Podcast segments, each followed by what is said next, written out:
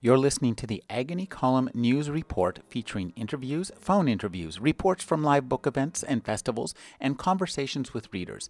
You can find additional news, interviews, book reviews, and more five days a week at the Agony Column website at trashotron.com slash agony.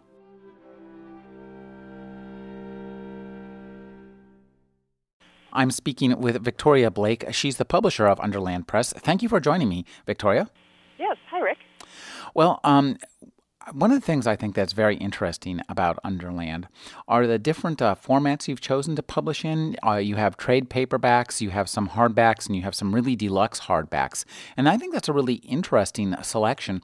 Could you talk about? Uh, you know, choosing a format to match a title, and you know, also talk about uh, some of the produ- producing some of these volumes. Yeah, absolutely. Um, we only distribute the uh, quality paperback or the trade edition to to the actual trade. So the only the only format that you can buy in the bookstore is the paperback.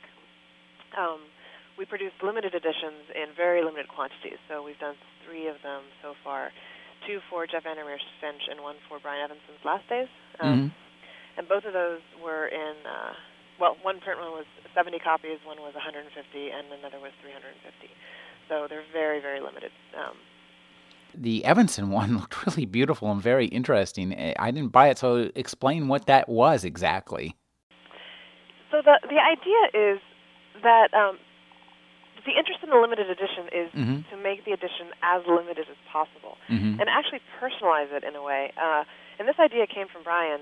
I, I still can't believe that he did this. Um, we letterpressed a jacket with enough designed with enough space to give him room to write lines from the book. So Mhm. when he got each jacket, I um, I got the letterpress from a from a studio here in Portland, and I shipped them out to Brian in Providence. And when he got them, he sat down with um, you know the first letterpress jacket, and he wrote the first lines of the book on that jacket. And then um, when he had come to a stopping point, he went to the next jacket and wrote the next lines. So the lines from the book are all consecutive on um, the numbered and lettered copies of these uh, of the jackets of the limited edition. Um, so it's a really, I think it's just a really cool way of bringing the content of the book actually onto the jacket Mhm. uh, and making it just, I think, an incredible package. We've gotten really good response about that. Yeah, that's very interesting. Uh, you know, uh, in as we move more, more and more towards you know, uh, an e- these ebooks, uh, that kind of stuff is going to become difficult, if not impossible. And so I, I really like uh, having books that where the reader has a personal, physical connection to the book and to the writer, and and that takes it, I think, even one more step. Uh, having it uh, each uh, individual volume uh, personalized. Now, Well, there, there's an idea that um, that book publishing, as in paper, physical book publishing, Mhm.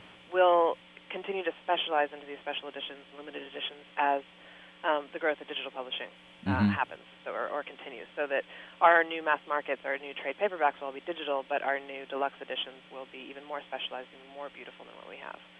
Um, that's pretty exciting to me, actually, because I, I think that the book as an object is such a beautiful thing. Mhm, I just think it's going to get even more beautiful. Yeah, I, I really love books as objects, and that's that's interesting that that you that you put it that way. Uh, could you talk? Who does the design of the book, the actual physical design? The um, the design of the interior, or the design of the covers, or Well, the, let's see. I mean, uh, I'm just thinking in in a sense of the whole concept. Say for for um, uh, Brian's book. I mean, who did was Brian the one who said, "Give me enough space and I'll write the first lines on the cover"? Or He did, yeah. Oh, he, really? he came up with that idea. Um, and Jeff Vandermeer was he and I worked on developing a package that included a CD by Murder by Death, which Mhm. was incredible. Um, they They it's read the book. beautiful musical. It's beautiful Oh, music. I love it. beautiful, yeah. Yeah. Gosh, it turned out so well, and I, I think they did such a good job in matching the music to the to the ethos of the text. They did great. So you get a you get a, um, CD, Murder by Death, uh, with the limited edition, and you get these customized covers or jackets. Um, and in the in the uh, very limited edition, uh, with 150 copies printed, um, there's also like there's a special booklet with uh, 16 pages of the first draft of the novel, so you get to see how far it you know developed. There's a a letter from the fictional publisher, um, who also happens to be named Victoria Blake. Uh, yeah, and it's and there's a beer label, so there's a it's a full package. That's really interesting, and it sounds like a lot of fun. Now, these are the only three limited editions you've done thus far. Yes. Yes. Do you have any plans for further ones? Well, it all depends on the project. Um, I I might have. It might have been a smart idea to do one for Lansdale because I know that he has a lot of fans out there. Mm-hmm. Um, the cost of printing that that trade edition was so high because there's a um, 16 sorry there's a 12 page color insert of art that uh, has never before been seen Mm-hmm. um, from a movie that was never made um, about about the book. So having that color insert in there and then having such a long book itself um, just made the printing on that sort of high. So I didn't have um, I didn't have the uh, same amount of cash to put into the limited edition. Mm-hmm. Are you editing this? Uh, I can. You can. I think maybe taking out the cash bit might be good. No, no, no, no, no. We, we like that. We like to know that. I mean, that's what my, my readers want to know. We want to hear a frank conversation. I mean, this is. I know, but pe- book people don't talk about.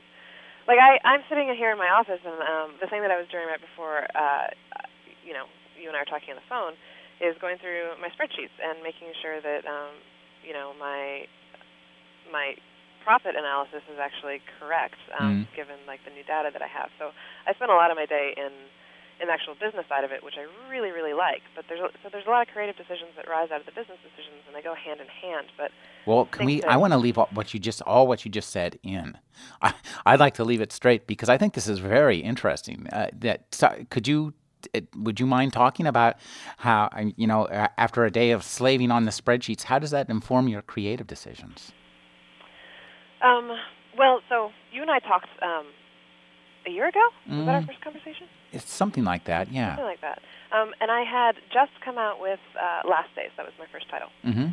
Um, since then, I um, since then I have I'm now well into well you know I'm well into the second year of, of print and planning out probably into my fourth or fifth year, and I think that I'm making um, I'm I'm making decisions about which titles I buy for different reasons than I did at the beginning. Not strictly economic reasons, but it's also marketing reasons. Um, I I don't think um, I don't think Chaos was such a good title for me Mm-hmm. um, because I don't think that I knew how to market it properly. Mm-hmm. Um, but I think that Finch was great, and Last Days was great, and Pilo Family Circus was great, and I'm really excited about Best American Fantasy.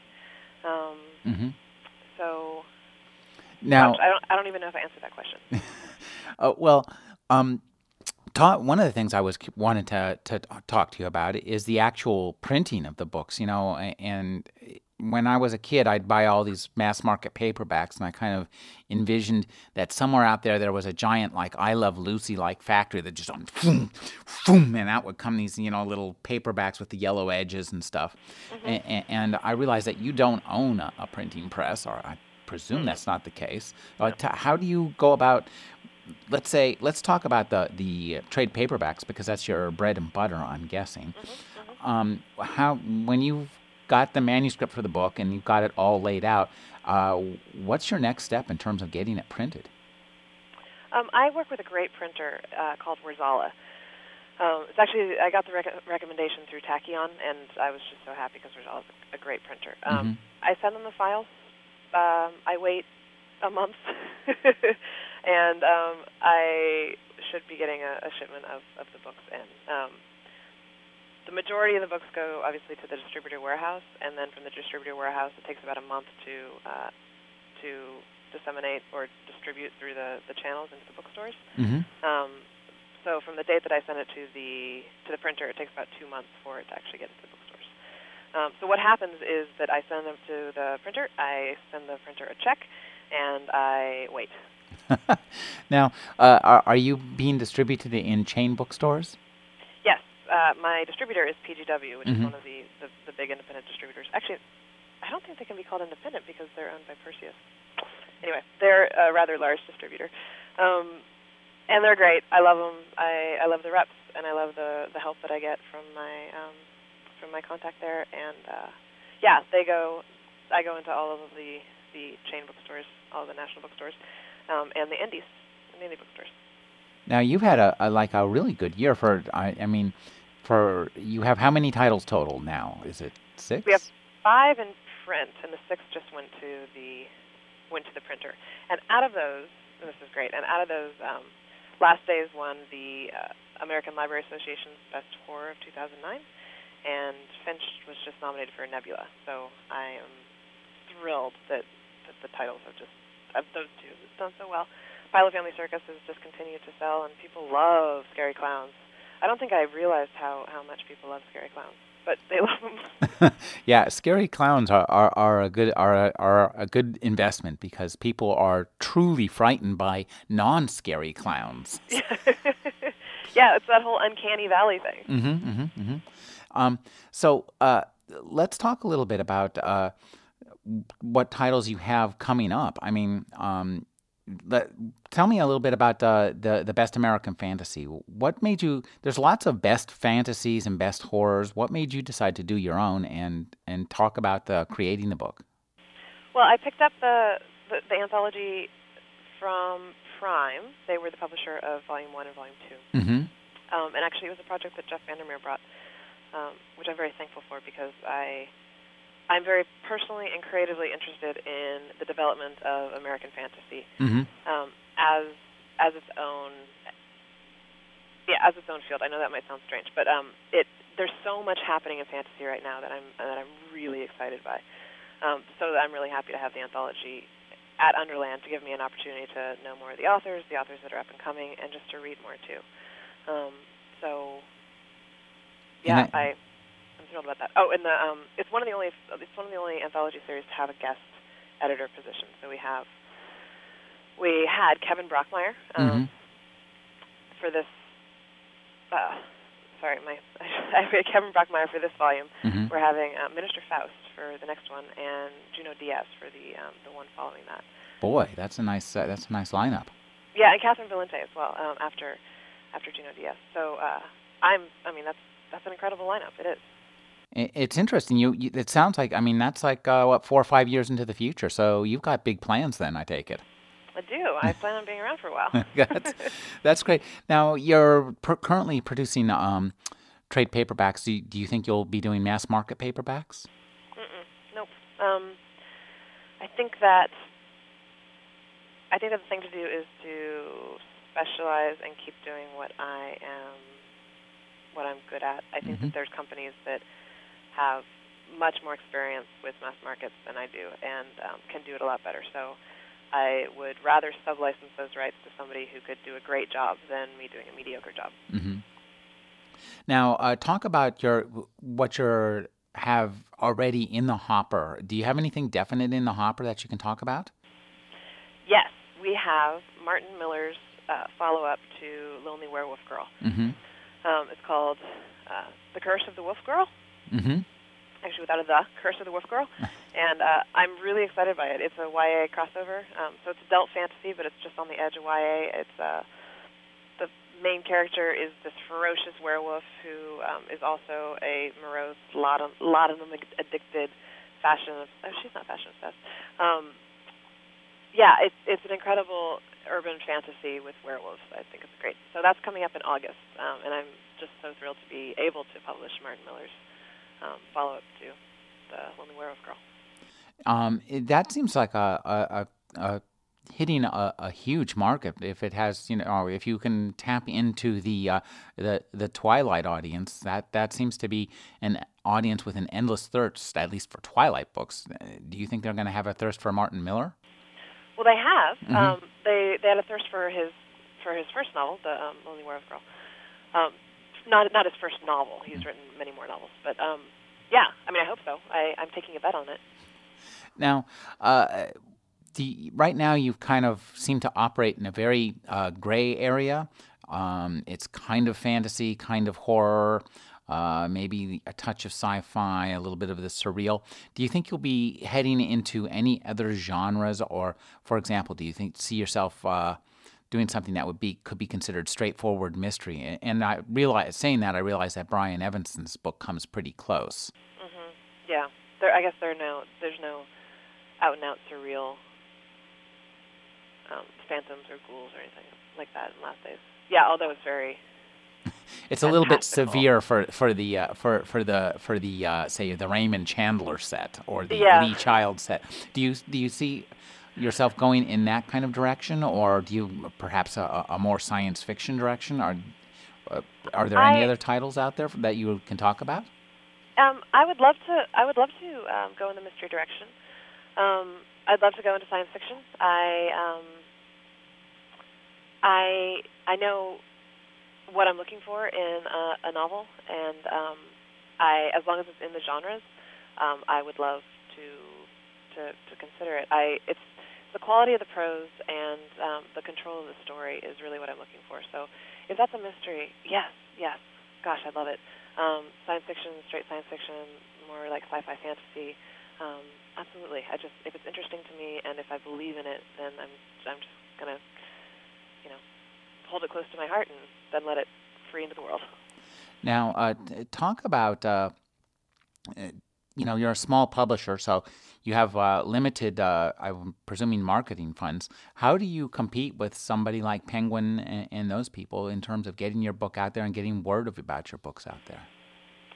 That's a good question. I'm still trying to figure out how to answer that. Um, I don't know. I don't actually know if I if I do compete with Penguin mm-hmm. um, or even with Tor. I think that existing in the same category as them um, is sort of an implied competition. But mm-hmm.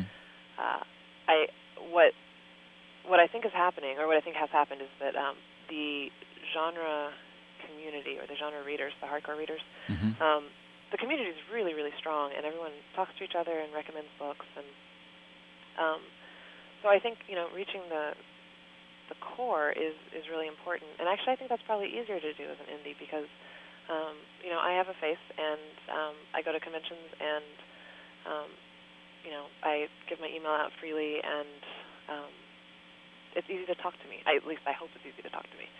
Um, whereas I think that with a conglomerate or with a big publishing house, it's less easy to see the human behind it. Um, mm-hmm, mm-hmm. So I don't know. I so yeah, I don't know about about marketing and competition with the bigger houses. I just I think I'm just trying to really really focus on doing what I do really well, and that includes the marketing, not just the editorial. Mm-hmm. So um, what I can do is I can use the existing networks to get the word out. Um, I do. I believe very strongly in um, online advertising because that click through um, is demonstrable and immediate. Um, and I myself, my you know my buying habits have totally gone up online, so I'm assuming that I'm part of a larger trend.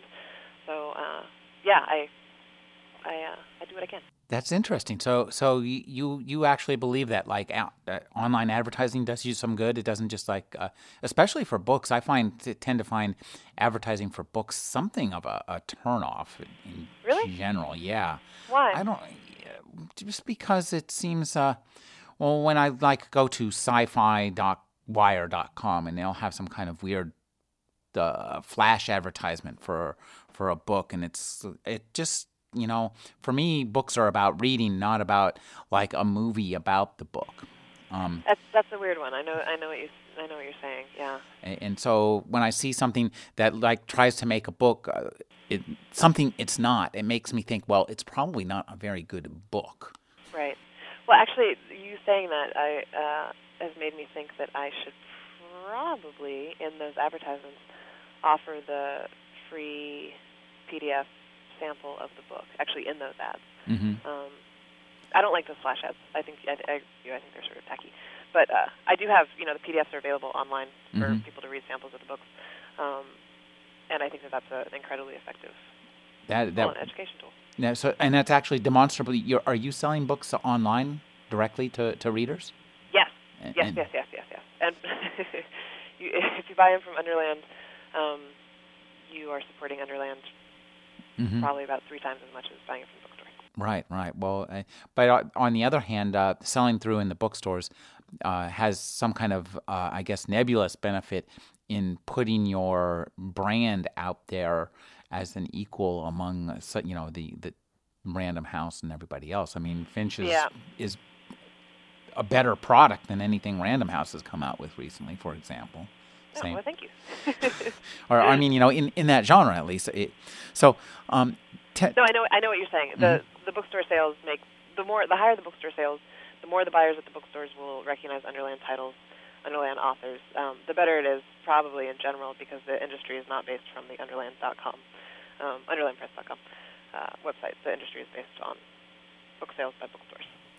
Uh, let's talk a little bit about uh, electronic editions. And with the iPad coming out, it it seems to me uh, something that that's a trick piece of git kit that that interests me and i know you know i've actually uh, tried to and, and successfully read uh, bits of stories on my iphone do you see do you see uh, electronic uh, sales as a threat to regular sales or do you say oh boy my cost of production just dropped to like zero yeah, you know what? I see the entire project as one project. Mm-hmm. I, I was just having this conversation with an agent um, over electronic rights. Um, and it's an interesting conversation to have because, from my perspective, I'm spending a certain amount of money, let's just say on. Um, let's say on you know we're gonna call it book A. So I'm spending I'm spending a certain amount of money on book A. Mm-hmm. The revenue that's coming back from book A is coming you know let's say 80% from print,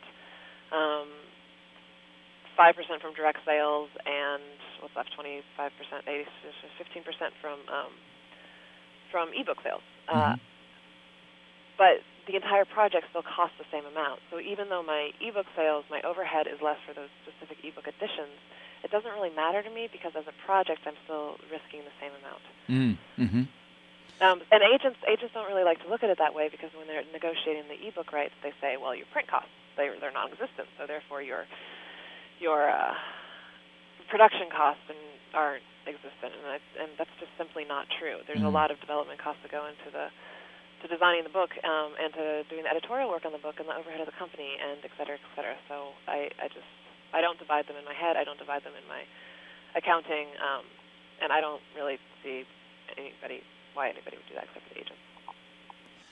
Could you talk about where you see um, you know the kind of books that you're selling i think they have become a lot more mainstream in in recent years are, or it, not the books themselves but they've the, the content has remained the same but mainstream readers are a lot more willing to to embrace those kind of books. Um, could you talk about where you'll be going? Do you think you'll be continue to push barriers out to the edge and and go for stuff that's continues to be really edgy as the center moves you know further you know, away from the from the edge, I guess. Mm, yeah, um, I I can say this pretty safely because I'm pretty sure that my my aunt is not going to be listening to this. Um, so my aunt is sort of a, a genre hater, um, and I've had to be pretty articulate um, with her about my interest in genre, mm-hmm. um, and not not by way of being or defending myself, but actually articulating it.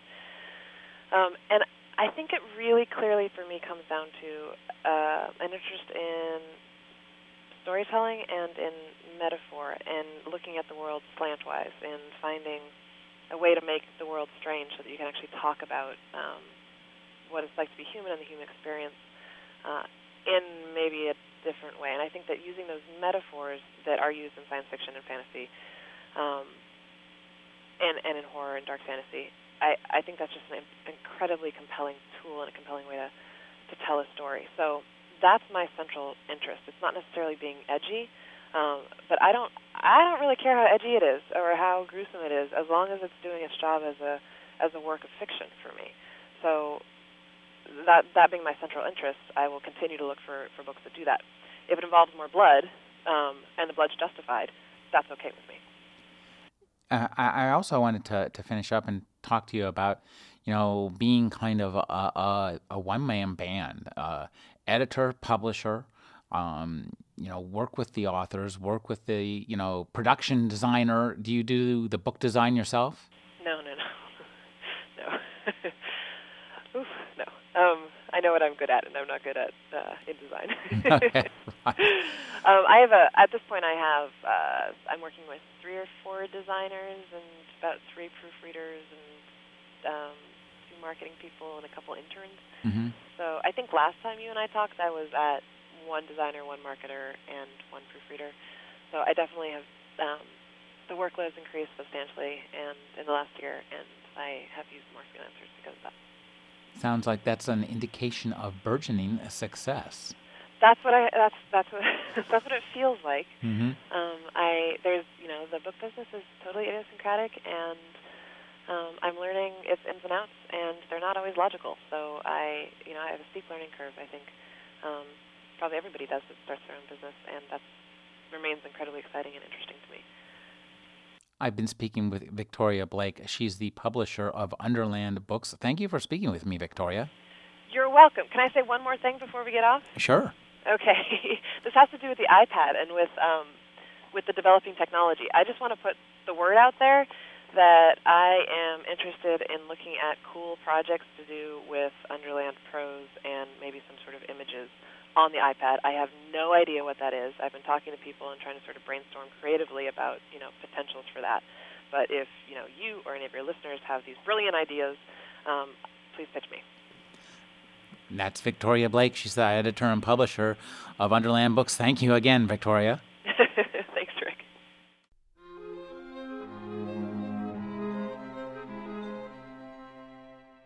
You're listening to the Agony Column News Report featuring interviews, phone interviews, reports from live book events and festivals, and conversations with readers. You can find additional news, interviews, book reviews, and more five days a week at the Agony Column website at trashotron.com slash agony.